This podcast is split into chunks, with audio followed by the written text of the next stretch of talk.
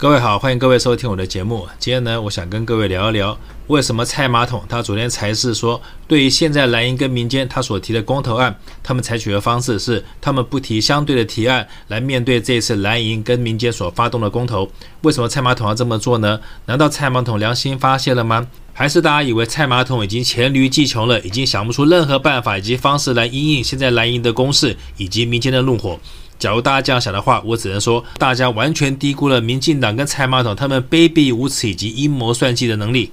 先不说蔡马桶跟民进党他们是要如何面对跟算计八月份以后的公投案件，因为呢，在我觉得公投对民进党来讲，不管结果如何，他们才不在乎呢。从陈水扁时代到蔡英文时代，请问一下，之前公投通过的事情，民进党哪一次执行了？因此呢，我觉得公投根本就是烟雾弹。那这样的放烟雾弹，以及他这样的感觉，好像在放低身段，好像想要跟民众和解的这个态度，他到底为的是什么？我不晓得大家有没有发现一件很奇怪的事情，就是现在绿色媒体它全力塑造以及全力打造一个美好形象，能力非常好、非常有亲和力的人是民进党的哪一位？是不是桃园的郑文灿？因此呢，从绿色媒体的风向，我们就可以了解，其实蔡马桶他哪在乎什么公投不公投啊？他最在乎的其实是他卸任以后到底接班人是谁，这才是他心心念念想要赶快处理的事情。那大家也许会觉得奇怪，为什么蔡马桶要在这个节骨眼，现在民进党形象这么差，而且四大公投案已经箭在弦上，在八月份就要举办的状况下，在这个时间点还要叫绿色媒体想尽办法就要把郑文灿塑造成他的接班人呢？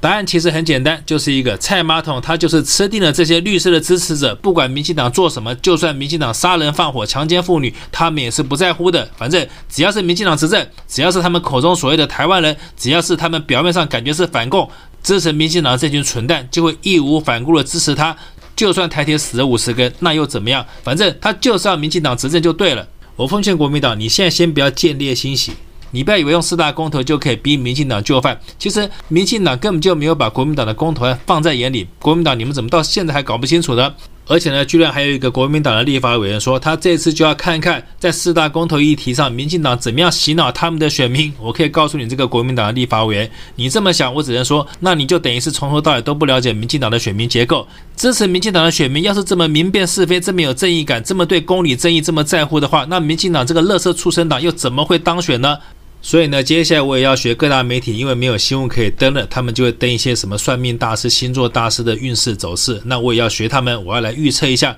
台湾接下来的政治走势是什么。我的预测是这样子了。其实现在不管是蓝营也好，或是环保团体也好，他们现在对苏内阁的穷追猛打，以及一直要他下台的这件事情，我觉得民进党党中央，尤其是蔡马桶，他是大喜过望的。为什么呢？其实现在大家都把炮火面对苏贞昌，说苏贞昌恬不知耻，说苏贞昌臭不要脸，说苏贞昌出了这么多事情，居然还有脸待在这个位置上，还不赶快请辞，根本就是把屁股粘在位置上，死都不肯下来。其实要是大家这样想的话，可能有点误会苏贞昌了，因为大家要是明白的话，应该知道台湾的行政院长他的去留根本就不在行政院长本身，而是在于蔡马桶的一句话而已，对不对？所以，为什么到现在苏贞昌面对外界这么大的责难跟压力，他到现在还死不下台？其实最重要的原因倒不是苏贞昌不愿意下台，而是蔡马桶根本就不愿意让他走，这才是苏贞昌现在还赖在位置上不走最重要的原因。那蔡马桶为什么不让苏贞昌走呢？答案也很简单，就是苏贞昌还有利用价值。那苏贞昌还有什么利用价值呢？就是要让苏贞昌独自去承受八月份公投的炮火。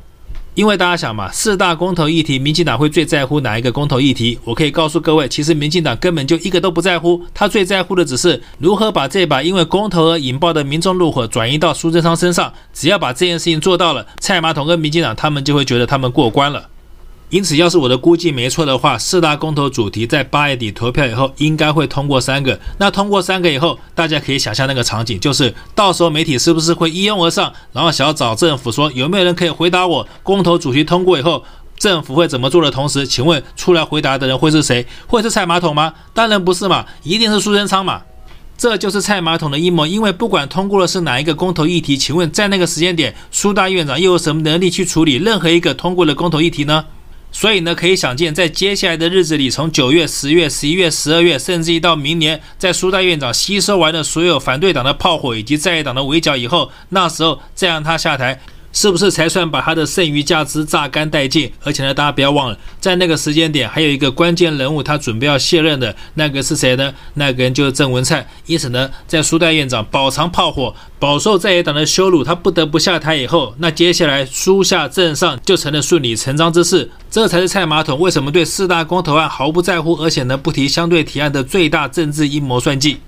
那说到这边，我相信大家应该还有一个疑问，就是我凭什么保证郑文灿当上行政院长以后，他就可以对四大公投置之不理，或是可以把四大公投主题解决，而且呢还可以保障蔡马桶他的生命安全，到他卸任以后不被人家告，不被人家送上法庭呢？再来就是，难道国民党或是蓝营就没有郑文灿的对手？说不定那时候侯友谊或是韩国再回来挑战郑文灿的话，那又怎么能保证郑文灿到最后一定能够接大位，成为台湾的总统呢？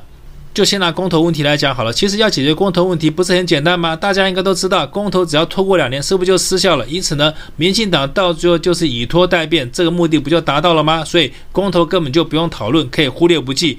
那接下来就是蓝营难道没有挑战者可以挑战郑文灿吗？比如说侯友谊或是韩国瑜呢？我可以告诉各位，现在唯一能挑战郑文灿的，应该只剩下侯友谊了。韩国瑜，我觉得他已经彻底出局了。说到这边，请支持韩国瑜的以及韩粉们先不要骂我。其实我也是韩粉，但是呢，我觉得我得面对现实，因为韩国瑜的时间已经过了。我在很多集以前我就劝韩国瑜说，当你选失败的时候没有关系，你可以出来主党，你可以出来做媒体，你做什么都可以。但是呢，最怕什么？最怕就是你什么都不做，然后默默被人家忘记。我觉得这才是政治人物最可怕的地方。你明明那时候还能量十足，可以跟民进党再奋起一搏的时候，可是呢，你却没有把握时机，就任凭这个时机随着时间流逝。现在我觉得韩国就算你出来，但是呢，在你的政治能量以及政治光环都逐渐消退下，就算你这时候出来，我觉得能够影响的人也不多了。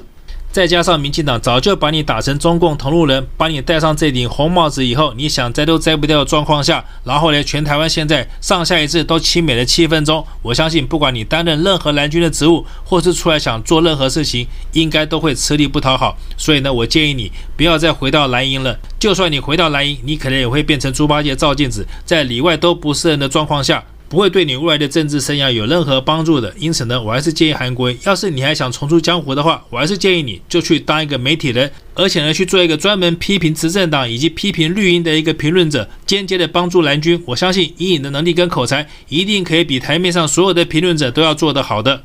那至于侯友谊，我就问各位一个问题：假如到最后只有侯友谊可以跟郑文灿一搏的话，那我先请问各位，你们会不会支持侯友谊？